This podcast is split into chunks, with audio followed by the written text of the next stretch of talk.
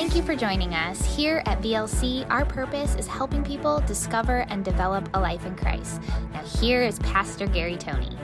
Well, let me start this morning with a really quick story that I read about this young lady, and she was going through a very difficult season in her life, and seems the things that she was facing, it just seemed like it was getting any better. She went to her pastor about it, and this is what he told her to do. He said, I want you to take a empty picture frame, and I want you to set it out where you can see it all the time. And every time you look at it, see yourself through what God's word says you are. He said, even begin to speak over your own life and declare what the Lord says about you. And ultimately, the picture frame, it just simply reminded her that, she needs to be intentional about your faith. How many of you find yourself sometimes just putting your life on cruise control? You get used to stuff, things are going good. Well, this talk is about, I don't know if you're ready for this or not, this talk is about self-evaluation. The title of it is, What's in Your Picture Frame? Yeah? So let's pray and get into this. Father, we love you. Man, you are so awesome to us. We honor you with our lives today. Speak to our hearts this morning. Stretch our faith. Give us courage to not just be hearers, but doers in your precious name, Jesus. Amen. You see, he told her every time that she looks at the frame, thank God. No matter what you're going through right now, thank God that he's directing your steps. Couple of you, okay. Let me tell you something, I from my own experience, but as a pastor even more so, we have a tendency instead of thanking God that he's got us in the difficult situation, we're griping to God. God, what's going on? Why haven't you taken care of this yet? I got the wrong group. Okay, yeah. Learn to be thankful. Create this, maybe I should say it like this, cultivate a thankful mindset in your journey of faith. Begin to think about that. What's in your picture frame. Begin to think about the blessing of the Lord being on your life, that his favor surrounds you, that he is going before you, that he has already made you the righteousness of God in Christ. See, maybe, and here's the thing, something that I've learned over the years is this. Maybe you're listening this morning and you have found yourself in a place where you're thinking, you know what? Things are actually going pretty good for me right now. I'm in a good season in life. I'm enjoying the blessings of God on my life. Yeah? Can anybody relate to that? Listen, we live in the most blessed nation on the planet. I know there's some jacked up stuff going on right now, but God's still going to take care of us, okay? And as we grow in this, when you think back to Joseph, we talked about in a previous series, when Joseph was going through all of his difficulties, not one time did he blame God. Not one time did he get distracted. He continually, in every difficult situation that he landed in, he continually trusted God. You think back about that story when his brothers sold him as a slave. I know that really doesn't register with us today, Cody, that one of your brothers sold you as a slave. How's that work? They get a good deal? Huh? And he lands in Potiphar's house. Potiphar is a very successful political figure in Egypt at that time. And he takes Potiphar's, his whole organization to a whole nother level. And then one day Potiphar's wife wants to cheat on Potiphar and have an affair with Joseph. And Joseph makes this statement. He says, he didn't say, how could I sin against your husband, my boss? He said, how could I sin against God?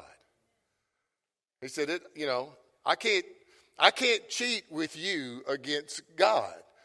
In all of that, his focus stayed the same. I think for us sometimes we can learn something from Joseph's playbook about not shifting all the time when everything doesn't go right. Guys, on this side of heaven, everything's not going to go right. And one of the things that the Old Testament continually teaches us is this. When you follow the children of Israel, you see how often God's people They began to drift simply because they got comfortable where they were. If you remember when he brought them into the promised land, he made this statement. He says, this is what I want you to do. I want you to take my word, and I want you to talk about it when you get up. I want you to write it on your doorpost. I want you to write it on the gate. So when you come in and when you go out, when you sit down, when you get up, when you go to bed, you talk about. And why did he say that? So that you don't forget who got you here. But man, we are so quick to forget. In today's culture with social media, they make sure that you forget. The thing that happened, I'm talking about something that happened 2 days ago. Well, it's already old news. What's new? And we're addicted to this thing. We'll scroll for an hour. What if you scrolled the word for an hour instead of social? I mean, that's probably just too much to think something radical like that, right? See, something that God is helping me with as I grow in my relationship with him is that in these new lives that we have, these lives of faith, there really isn't, now I want you to think about this for a second, there really isn't what we might call today neutral. Now I know that many of us, we like to put it in neutral. I can remember years ago when I used to, Trevor, I would love the downhill parts. And as I got older, what I used to do is I would run the flat and the downhill stuff, and then the uphill. What are you shaking your head for, Ricky? You did the same thing? The uphill stuff we would walk. Yeah. Guys, in your journey of faith, there is no neutral. It's kind of like riding a bike. Now, going downhill, you can coast, but if you're on flat ground or going up and you're not allowed to take your feet off the pedals, if you're not moving forward at some point, yeah, there is no neutral with God. I know we like neutral sometimes. Lord, just let me chill for a minute. Just let me coast through. No coasting. Now, don't think legalistic. Don't think religious obligation. That's not what he's talking about. It's a new way of living. It's like taking a fish out of water. It won't, you know, he's got to be in the water. Well, you've got to be in the things of God to function as a person of God. You can't continue living the way of the world. Now, I will say this. You can't have enough of a revelation of who Jesus is to make it to heaven. But to walk in these blessings, to walk in the benefits and the promises of God, to actually be a disciple of Jesus, you can't be a neutral. You got to actually follow him. You've got to let him disciple you. And whether you're in a challenging situation in your life or you're enjoying a season where things are going well, it's important for us to remember that he's the one that brings us to where we're at in our journey. And when you're in a tough situation, he's the one that's going to bring you through it. I know sometimes you're thinking, man, God, when is this going to quit? Yeah. I can tell you in my own life, when I found myself in difficult situations, you know when it quit? When I put my mind on something else. The problem didn't go away. I went away. I stepped over into my new life and I began to trust God in the middle of it. And at that point, he began to help me. You see, maybe I should say it like this. We're talking about what's in your picture frame. Let me say it this way. What's your focus? Let's take it a step further. What occupies your thought life? How about this? What gets your meditation? See, Joshua, the Joshua 1:8 principle, it is a real spiritual principle that will work in your life if you meditate the Word of God. See, meditation is not some new age or some old Eastern philosophy of some weird stuff that you're chanting out in, no. Spiritual, biblical, God-inspired meditation is putting a park on a place in the Scripture and meditate it. Think about it. Talk about it. Think about it. Talk about it. Think about it. Talk about it. Yeah? Get something inside you to the degree that it's not just some idea that's in the back of your mind, but it's in the front of your thinking. I am who God says I am. See, for the born again, the Word of God, the kingdom of God It has to be this source of not just information for us, but it has to be a source of revelation at some point that will direct our steps, that will, if you will, shape our life. Are you ready for this? Shape our vision. You do understand that the book of Proverbs makes it very clear. Proverbs chapter 20. In the New King James, it says it like this, where there is no revelation. Now, I understand the traditional writing, the King James says vision. But that word there is really a revelation from the Lord. Where there is no revelation, the people cast off restraint. Have you noticed any of that being, that's going on in the world today? People just cast off restraint. I mean, they doing some crazy stuff. The New Living says it like this. When people do not accept divine guidance, they run wild. Yeah. The Message is really cool how it words it. And what I would suggest that you do, the Message says it like this. If people can't see what God's doing, they stumble all over themselves. Yeah. So this is this is how I meditate a scripture. Proverbs 29:18. I've got all these different translations, these paraphrases. And I know some of you are anti-modern language, anti-New Living or Message. Okay, well then stay where you're at. I'm trying to help you. Well, Reverend, Jesus carried King James.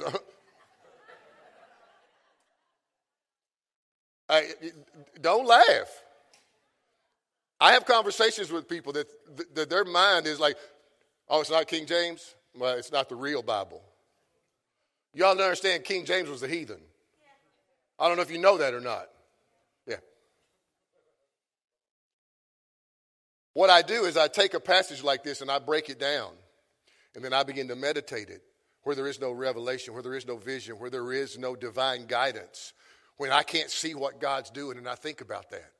And I think about, well, what's God doing? Well, how can you see what God's doing? Go to the book. You can on any given page, you can watch God do stuff. I'm reading right now about Gideon. Gideon is an incredible story because the angel of the Lord came to Gideon and said, Gideon, you are a mighty warrior. He said, what? He said, me? And then he began to criticize himself. He said, Lord, I'm from this little podunk town. And we are, my clan, we're the smallest one. We're nobody's in the community. God said, you're a perfect one. I done picked you. I've already picked you. I've already picked you. And then he gives him this assignment, and then Gideon has these 20,000 people that's going to go fight with him. And God says, that's too many, because if all of you do it, you're going to take the credit for it. He says, get rid of all of them that are scared. And I forget how many thousands of them left. 10, thank you, Jack. 10,000 left. And then he told them another weird thing about how they drink water. And then he was left with 300 people. 300. And he went all over the land conquering with 300 people because God was with him. See, God will do things with an individual that will simply say yes to him. So often we're on the fence, though. Lord, is that you? Is that what we do? God, is that really you? Learn to be led. The only way you learn to be led is from divine revelation, from hearing from God, from vision. Proverbs 29 sums it up perfectly. And what Joshua 1:8 wants you to understand is when you meditate in that, it becomes a reality in your life to the degree that you actually do it. The thing I want you to notice about Proverbs 29 is this. It doesn't say where there is no money, where there is no opportunity, where there is no talent. It says where there is no vision. So you can have all the money you want with no vision. Watch professional sports. They got all the money in the world and they never. See, I can promise you this. When you begin to put this godly, guys, you are born again. Amen. Now, born again doesn't mean cake and ice cream all the time. But born again means that God will advance you through the thick and thin of it, through the good, the bad, the ups, the downs, the trials, the tribulations, and the victories. Over the years, something I've learned is this. People really press in when they're in a trial. But when you're on the other side of a victory, neutral. No neutral, guys. I want you to keep this in front of you. The things of God is what will shape your life. I can promise you, when you seek the kingdom of God first, when you seek his way of doing, not out of some legalistic religious thing, because ultimately there will always be things that you will see in the word that you won't be able to do. Y'all okay? Because I'm going to help you with that a little bit, because you're real quiet up in here today. But you know, like, love your enemy stuff. Thanks, Eric. Come on, somebody. Nothing. You know, when you love your enemy, when you have to forgive people, yeah, when you have to extend grace and mercy, when you would much rather extend a right uppercut. Oh, is that just me? See, when you begin to put the things of the kingdom of God first, because that's who you are. It's not what you do. It's who you are. You are this new person in Christ, rooted and grounded in love. You are an expression of Jesus on your job, in your neighborhood, with your family. And so when you put the things of God first, it will help us from drifting into wrong thinking, because wrong thinking always introduces wrong believing. See, when you think on the wrong thing long enough. Now, I've done pretty good so far, but Deb's in town this week, and she's staying with us, and we were talking about this new dish that I made. And I thought for sure she was going to be led of the Lord and bring it home, but no. But you take ice cream. Now, and you take these kettle chips. They're really hard and crunchy and salty. And then you take some butter and some cinnamon and some honey, and you get all that in the skillet really hot, and then you throw those chips in it, and you saute them in that sauce, and then you take them out while they're nice and hot and crunchy, and you put some ice cream on top of it. It tastes just like, I don't know how many of y'all remember fried ice cream back in the day. That's what it tastes like. Oh, yeah, it's the real deal. You'll have to try that one, ain't it? But so far, I've been successful in not giving in to those thoughts. Because you know I live 5 minutes from the grocery store. Yeah. See, when your thinking goes the wrong way, at some point it begins to influence the way you believe, which influences the way you act.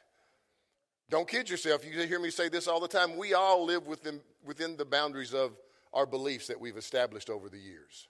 Yeah? And so as you go through this this talk over the next couple of weeks, and you begin to self-evaluate what's in your picture frame.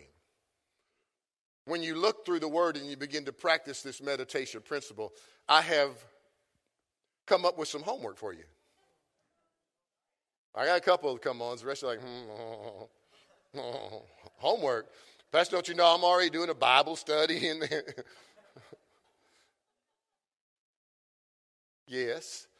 But this isn't a study. This is a simple tool for meditation for you. See, you can be meditating a scripture on your way to work. You can't do a Bible study on your way to work. But you can get one of these passages out of your homework, and you can think about it. You know what I would suggest you do? Write it down on a Post-it note.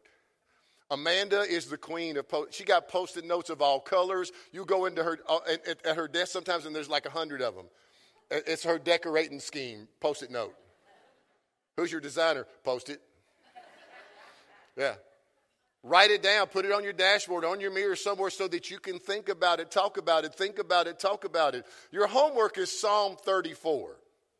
Now, King David wrote this, and it is one of my favorite psalms in the Old Testament. I love to meditate this, and I've been in it for the last month now.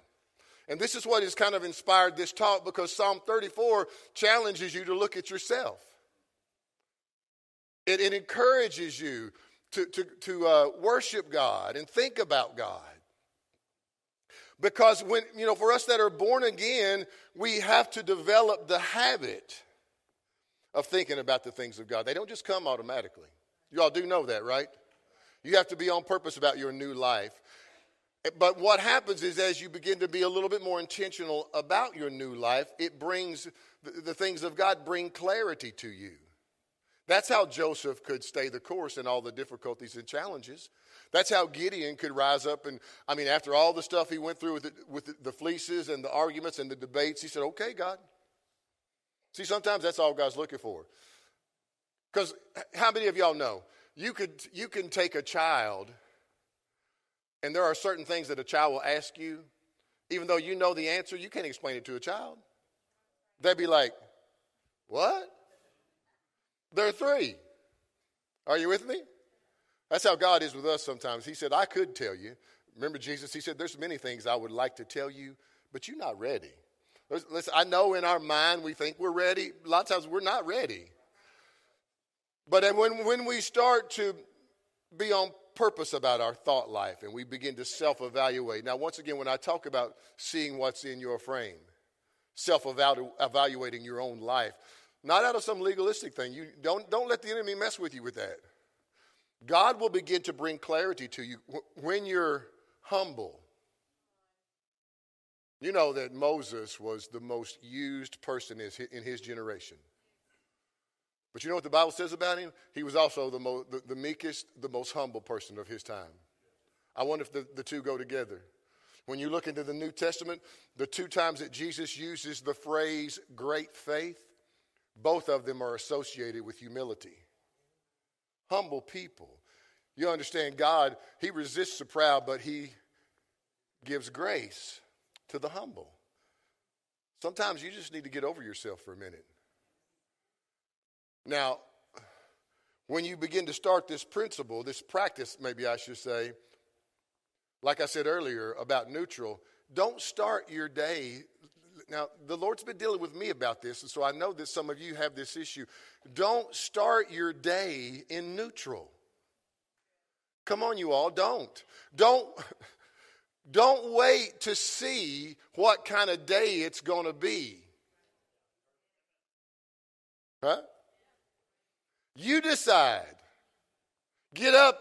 Psalm 34 will help you decide. Get up and start your day with the Lord first thing in the morning. But now I know you like to do different things. Check your, check your Facebook stuff, check social media, different things, and then you'll get into your routine. I get it. But as your day begins to unfold, before you really do anything significant, make your mind up. Go ahead and put your mind in the right direction. Be on purpose about it. What is your focus? Choose today to decide this is going to be a great day. This is the day the Lord has made. I will rejoice. I will rejoice. Well, if somebody takes me out to lunch today, I'll rejoice. Huh? If everything goes great today, or maybe you're this one. When she or he gets up, we'll see what kind of day we're going to have. Or when the kids get up, huh? Yeah. Proverbs 23 says, as a man thinks, so is he. So this whole reality comes back to your thinking. As a matter of fact, did you know that in the book of Acts chapter 26, the Apostle Paul, he is standing in front of King Agrippa. Now, the Apostle Paul is in front of the king. And the king is questioning him about different things. And Paul says, oh, king, listen very carefully, I think myself happy. He's not waiting. Now, y'all understand where Paul's at, right? He's at the Hilton Garden Inn on the beach. Now, where is he? My man's in prison. And they brought him out of his prison cell to stand in front of the king, who could just as easily have said, oh, Paul, I think this day to have you executed. I know you think our government's jacked up, but all you got to do is study some history. I mean, the king could just say that and my man's done. And Paul says, oh, king, I think this is going to help some of you today. I think myself happy. Yeah, but you don't know what I'm going through. You mean like Paul?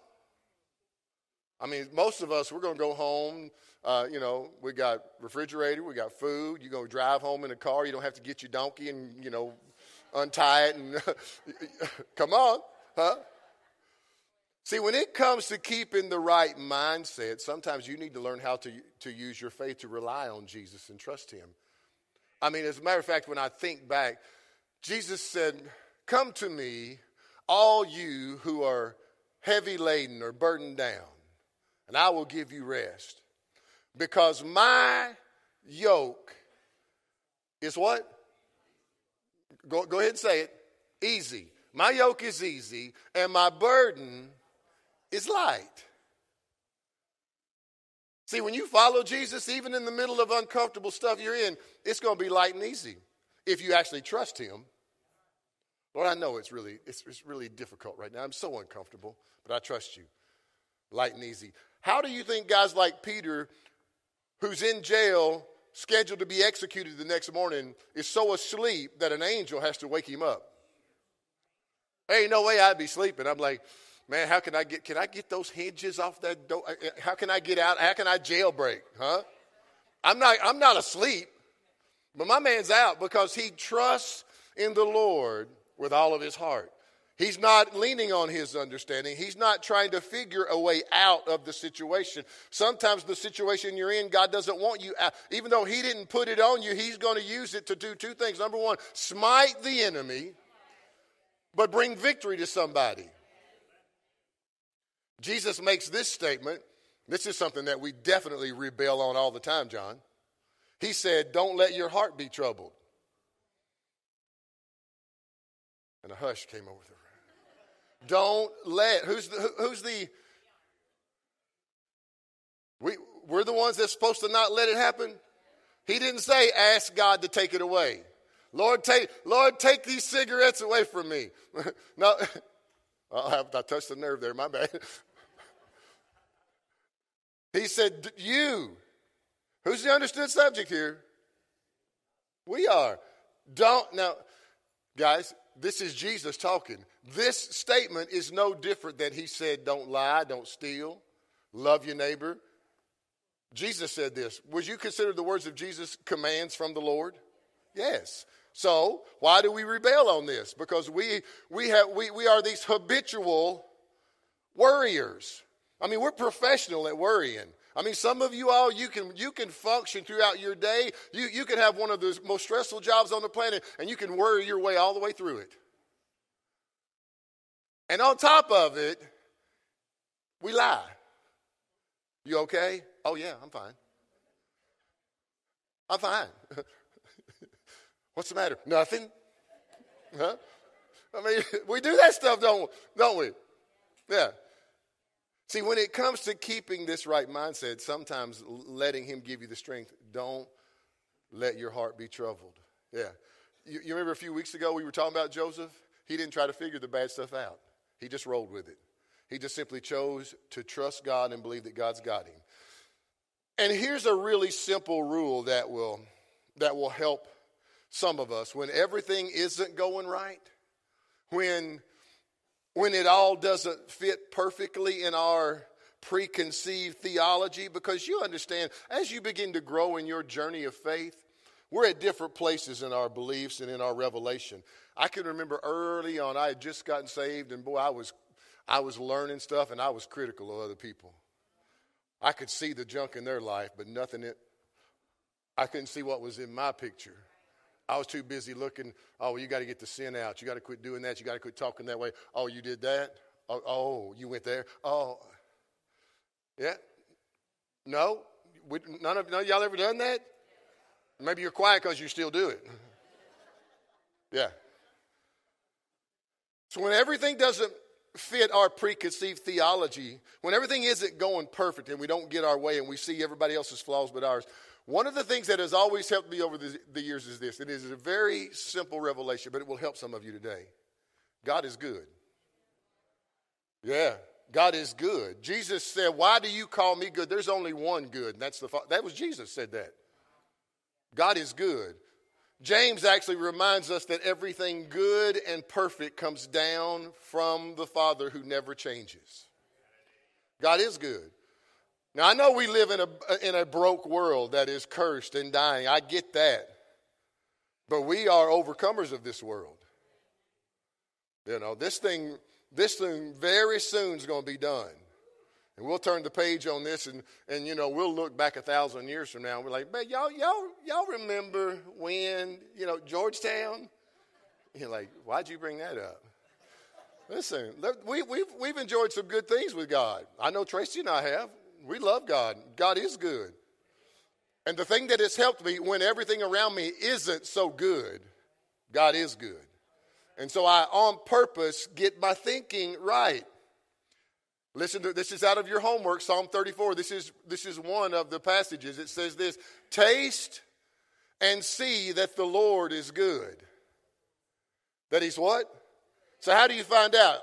How do you find out if fried chicken in a 25-year-old iron skillet is good? You got to taste it, man. And I can tell you right now, you can smell it. Man, if we had smell-o-vision on television, there's some things. I mean, you ever been out and you drive and you smell barbecue? Like, whoo. I know, right? You want to, but it doesn't do you the same just smelling it, does it? You want to taste it. See, sometimes what you need to do is take a little time and taste the things of God. The Lord is good. Blessed. Blessed is the man who trusts him. This word blessed, actually, if you study, do a little study on this word, it means empowered to succeed. That's what blessing means. That's what God told Abraham. He said, Abraham, I'm going to bless you. I'm going to distinguish you. I'm going to make your name great so that you will be a blessing everywhere you go. See, some of you that are enjoying the blessings of life, you need to put it out of neutral and put it back in drive and be thinking about how you can be a blessing to somebody. I love that story where Jack was standing in the grocery line a couple weeks ago and the lady was struggling with something. I don't remember the story. We couldn't find her wallet or something. Jack said, I got it. Just bought her groceries. Like, well, I don't know. You know, the economy's tough. God is your source. If he says bless, then bless. Be, but most of us, when it... Yeah, we're in neutral, though. My name's Jimmy. What you gonna give me? We want. We come to give. Even with church, we come to, preacher, you gonna bring it today? I don't know. You gonna come get it today? Huh? See, we should be on the lookout, not only for God's goodness in our life, but we should be on the lookout to be used in God's goodness. Our attitude ought to be, I can't wait to see what God's gonna do today. Here's the thing, and when goodness happens, be thankful. I heard this story the other day. There was this guy. It was a married couple, but the guy, he didn't really like church that much. The wife, she's every Sunday, man. She's there and she's going, and every now and then he'll pop in, you know, every now and then to visit, maybe on Easter and Christmas, a couple things. But he didn't really care about it. And she'd come home and she wanted to preach the pastor's sermons to him. Yeah. And one day the pastor was talking about, you know, how God is good all the time and God wants to be involved in every aspect of your life. Even the little things in life, God wants to be involved. And the pastor said, you know, God will help you find a parking space at the mall. And she was telling him about things like, oh, you crazy woman. But then on Christmas Eve, I think that's the only time a lot of guys ever go to the mall. But it was Christmas Eve and he's shopping and it's crazy. If you've ever been to the mall at Christmas Eve, you can't. He's going up and down trying to find a parking space. And finally, he remembered the wife telling this story about, well, God will help you find a parking spot. He says, Lord, if you'll help me find a parking spot, I promise I'll go to church with my wife on Sunday. And as he's saying that, right in front of him, a car's backing out. Wait. And he says, oh, never mind, God, I found one. Right? Yeah, that's how we are sometimes, isn't it? No, never mind, God, I got it. Thank you. I got this. Yeah. See, God, he does want to be involved in your everyday affairs of life. But you've got to be thankful. He's looking for that humble, thankful heart. But the problem with too many of us is this. Instead of remembering the victories, so often we find ourselves just rehearsing when it didn't go right. The loss, the failure, the defeat, the disappointment.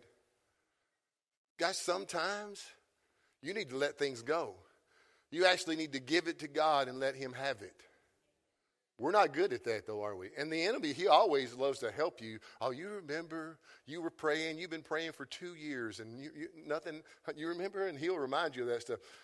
Our attitude ought to be, God, I trust you. See, that was the thing I love about Joseph. When his brothers sold him, when Potiphar put him in prison. You think about this, man. Joseph is in prison, and you remember the story, the baker and the butler get put in jail, and then all of a sudden they had these crazy dreams, and they come in one day, and Joseph looks at these dudes in prison and says, hey, guys, why are y'all so sad? I don't know, Joseph, we in prison? See, none of that stuff bothered him. He knew God was going to bring him through every situation. See, that's the thing. Sometimes when it doesn't work out, when you don't see the desired result right away, I think sometimes Joseph, his mindset might have been, God, I know that you're going to make all things work for good for me. I know it stinks right now. I know it's uncomfortable right now. I know there's hurt right now and disappointment right now. See, that's the thing. We have to get to the place where we're trusting in that. I believe that you still have good in store for me, Lord. I believe that you're ordering my steps right now. I believe that my future is bright because of where you're taking me. Even though I'm going through a storm right now, I'm letting go of the past. I'm not, guys, we are professionals at rehearsing what somebody did to us. And of course, in today's culture with social media, you got plenty of people helping you. And then you just about to get over it. And somebody says, oh, you doing okay? And then they say dumb stuff like, now don't give me all that faith stuff. I want to know how you really feel. Like feelings has anything to do with it. Huh? Sometimes you got to be able to let that stuff go. Listen to Paul's words. Now, once again, remember, Paul's writing this letter in the book of Philippians, and my man is in jail.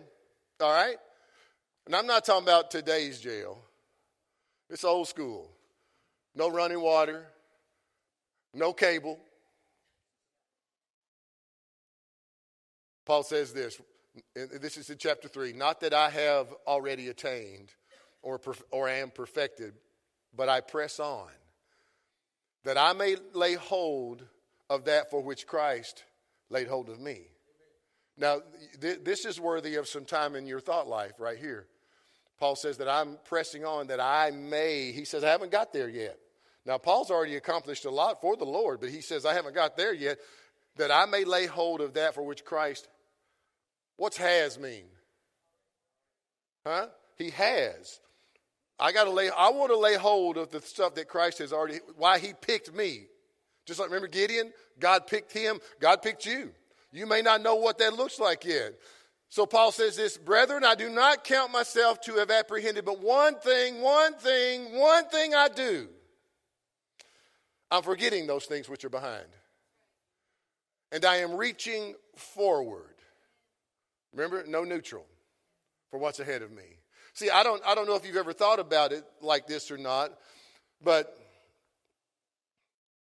there's a reason that a car has this massive windshield and this little bitty rearview mirror.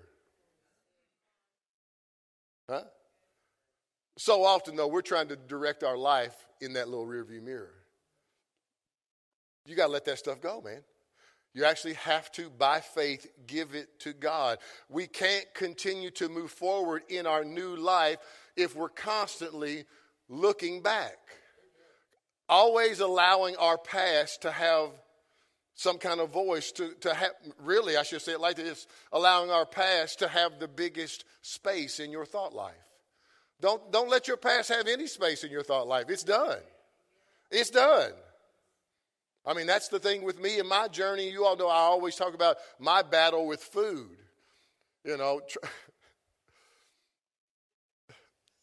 Tracy made this new dish.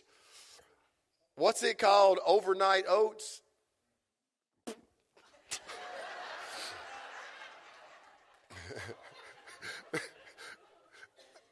She said it's full of fruit and flaxseed and protein and Billy. Yeah, Andy, it was flat out, nasty. But she said, oh, it's good. She talks to, so when she was getting ready, I got one. And I got these strawberry preserves that I really like. They're good. And I took a big old spoon of that strawberry preserve and stirred it up in it. Yeah. Oh, it's good. We try to talk ourselves into stuff sometimes, don't we? Yeah. I try to forget that. I try to leave that in the past. Like, babe, you don't have to make that anymore. So when she does make them, I'll suffer through it. I'll eat one once I doctor it up. Because that's like, whew. Yeah. Oh, she says, oh, it's not that bad. Right. Her taste buds are ruined. Yeah. See, that's why when she tells me something's good, I'm like, okay, honey. Because if she says, that's good, and then I cook something, she says, oh, it's good. I'm like, okay. Right? Sometimes we got to learn to let that stuff go. Guys, let me say this. Stop allowing the doubters to have a voice in your life. Trust God to lead you through those difficult seasons. When people are saying, oh, what are you going to do? Huh? Stop dwelling on all that. Stop dwelling on, let me say it like this, why something didn't go right. None of you do that, huh? Yeah. Stop holding on to the negative stuff. Now, here's the big one. I hammer this all the time. Stop rehearsing that experience over and over and over. I can tell you something that I do, because the enemy loves to harass the idle mind. And his point of attack is when you pillow your head at night. And usually I'm pretty good about going to bed, but when you get up to get something to drink or something like 2:30 in the morning, then all of a sudden it's like, boing, your eyes are wide open and you got 1,000 thoughts running. I don't play with that anymore. I have my smartphone and my earbud right there, and I put me a sermon in right away. I don't mess around with that. I put that sermon in and hit play, and next thing I know, it's time to get up. Listen, the Word of God is powerful. And when you have anointed messages, it will soothe your soul. The Bible actually tells us in the Psalms that God will speak to your spirit in the night season. You'll wake up like, where'd that come from? Come from the Lord, man. But sometimes it's difficult for us. If you're fighting some of that, practice that. Yielding to the things of God, man, I'm telling you. Remember what Jesus said? My yoke is easy. My burden is light. And when you yield to the things of God, I'm telling you what, it will keep you dialed in so that you're not so open to disappointment. Because when you start entertaining the other side of it, that's what will come in. Resentment, bitterness. What about this? Self-pity. Wow. A bunch of you know about that one, right? What about pride? Some of us, we love carrying our badge of difficulty around. Woe is me. Deep, dark depression. Excessive misery. Huh? Sometimes you gotta tap into the things of God inside you. You know what? Sometimes you need to get around some friends that'll help you stir that up so that you can shake off all that disappointment and self-pity. Quit thinking that God let you down.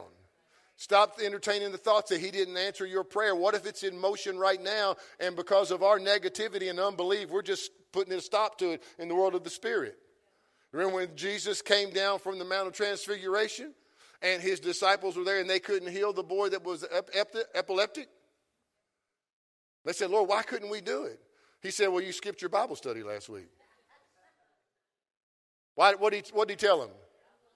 What was it? Unbelief.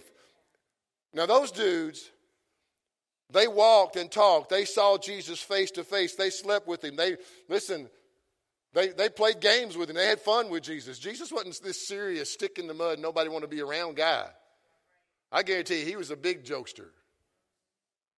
Oh, no, Jesus was serious. He was 100% serious. Seriously fun to be around. Yeah. See, this is the thing. He told them, guys, it's because you don't actually believe it. That's what stopped you from doing this. So actually believe when you do things like this. Cast your care on the Lord. Actually believe he's got it. Leave it there. For some of you this morning, maybe some of you listening or watching, you got to get rid of the chip on your shoulder, man. Carrying that grudge around. Remember what Jesus said? Don't let your heart be troubled. You see, sometimes it says, and you've heard me say this many times, but in my own life, I have to do this, and I think it will help some of you all. What you need to practice is this. When you're reading through the promises and the things of God that you're beginning to get revelation, stop putting a question mark where God put a period. Lord, I see what you said there, but why, when, how long? Yeah. Guys, what's in your picture frame? What's it look like? Huh? Maybe we can say it like this. What's first in your life? You see, when we want to continually neglect putting him first because of other things, and I know in today's world we have all kinds of things that we soothe our conscience with by saying, well, it's okay, my kids are first. Not according to Jesus. He's first. And when he's first, your kids will be first. When he's first, they'll get the priorities, they'll get the benefits. But when we're continually putting other stuff, it opens up our soul to the things of the world. It's anymore, you can't even watch sports anymore with all the woke junk that they try to cram down your throat. The biggest downfall to our society has been the television. It is Satan's number one tool, and we don't even have a clue about it. Well, it's just entertainment. It was never intended for that. That was never the plan. Never. Must have hit a nerve with television. Oh, I love my television. Yeah. I've gotten to where I have to DVR everything. That way I can skip all the commercials. I don't fool with all that dumb stuff. Yeah. See, if we continually neglect to put him first, and we begin to let the things of the world influence our mind, things like frustration. You ever find yourself easily frustrated? Burnout, lack of enthusiasm, judgment of everybody but yourself. Here's a big one. No joy. No joy. You want to know how I know and am 100% convinced that Jesus was a fun guy full of joy? Because the Holy Spirit, the Bible lets us know that the fruit of the Holy Spirit is joy. Psalm 16:11 says this. David is talking to the Lord, and he says that you will show me. Listen at the confidence and trust that he has in God. God, you will show me the path of life. And in your presence is a deep theological understanding of who you are. In his presence is what? Fullness of joy. In his presence is fullness of joy. See, when you're in the presence of the Lord, you ought to be fullest according to Psalm 16. You ought to be fullest of joy when you come out. Let me go spend some time with the Lord. When you come back out and your face is all sad and distraught and downtrodden and, oh, me, I'm spending some time with the Lord. According to Psalm 16, you need to go back. God, you will show me the path of life, and in your presence is fullness of joy. Watch this. It gets even better. And at your right hand are pleasures. Say pleasures. Forever. See, that was the thing that Joseph understood. None of the stuff he was going through, it didn't get him sideways because he knew God got him. And every time God promoted him. Every time God promoted him. Until one day God promoted him to the height of his, he couldn't go any higher. He put him in charge of a nation. Like, hey, here you go, Joseph. I know you went through the school of hard knocks, but bam. Yeah? When you look at Peter's life, actually Peter, when he was preaching his first sermon in Acts chapter 2, he quoted Psalm 16. He said, Lord, in your presence is fullness of joy, and at your right hand are pleasures forevermore. You see, this is the thing, just like when you look at Peter. Now, remember, just a few months earlier, Peter standing outside the fire, denying the Lord. But now, he's got the power of the Holy Spirit inside his life. And there's this boldness about him. There's this courage. There's this peace. There's this joy that's inside him, in his presence, fullness of joy. See, I personally believe, I'm going to have to get you out of here. Maybe we can pick back up on joy next week. Y'all okay if we talk a little bit about joy? I don't know, Reverend. I don't know. I think maybe we should talk about some joy a little bit. I mean, like, yeah. Because one of the things I've learned is this. I think that joy, your joy level, if you will, I believe your joy level is a clear indicator of your faith level. Because if you're in faith, see, faith is convinced what God said is true. Well, if you know God's got you, then you're okay. If you know that the promise of God is for sure in your life, you're okay. No? I know we allow the circumstances. This is why Jesus, Moses, and the Apostle Paul, they all three said that the just shall live by faith. You got to live your life this way. The Apostle Paul says that we walk by faith, not by sight. You don't let the things that you're going through govern your life. You practice the things of God. You put some trust in him. And when you get to the place where you're trusting, then you're going to have some joy. You're going to have the joy of the Lord. I wonder if that's what he meant when he said the joy of the Lord is my strength. If you go back and look at that story actually comes out of the book of Daniel, where Daniel is addressing the people of God because they had got over into some unbelief and complaining and being negative about the things of God and actually talking down about the things of God. And he says, hey, guys, stop this. God's here. God's got us. The joy of the Lord, it is our strength. I am strong in the Lord and in his power. I am. What's in your picture frame? Find things that God says about you and put them there and see them there and speak it and see it and talk about it. Meditate it. Get in your homework this week. I'm telling you, Psalm 34 is going to come alive in your soul this week, and it will change. It is a game changer for the believer when you begin to put this into practice. But, like I always tell you, you can't just hear it. You got to do it. Amen. Now, these promises that I'm talking about, these truths out of the Word of God, they are only available, listen to me very carefully, for the people that belong to God. See, this is the thing about Christianity. Christianity is not a religion. It's not a denomination. It's not a philosophy that man made up. Christianity is a new life that Jesus died that you could have. And the only way to get access to that, according to the Bible, is through Romans. It says if you believe that Jesus came here and died and rose from the grave and you confess that, then you are born again. That's the only way in. Jesus is the only way. Peter makes it very clear in the book of Acts. There is no other name under heaven which man can be saved except Jesus. So if you're in the room today or you're listening and watching this morning, stop what you're doing. Take a step of faith today. You may be thinking, I don't know enough about it. Don't let people fool you. None of us know enough about it.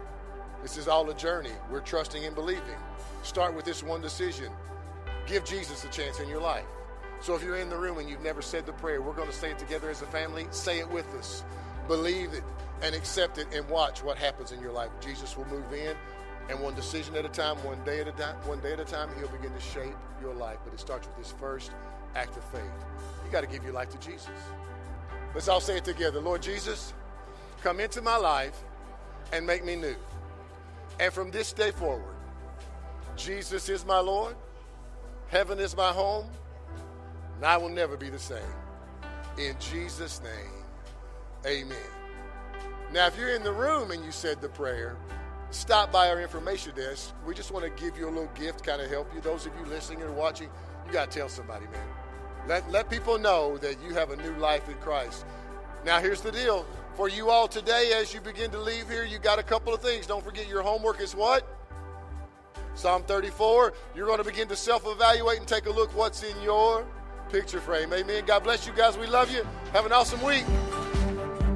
If you enjoyed today's podcast, please be sure to click on the subscribe button. For more information on Victory Life Church, check us out at victorylifeky.com. Thank you so much for listening.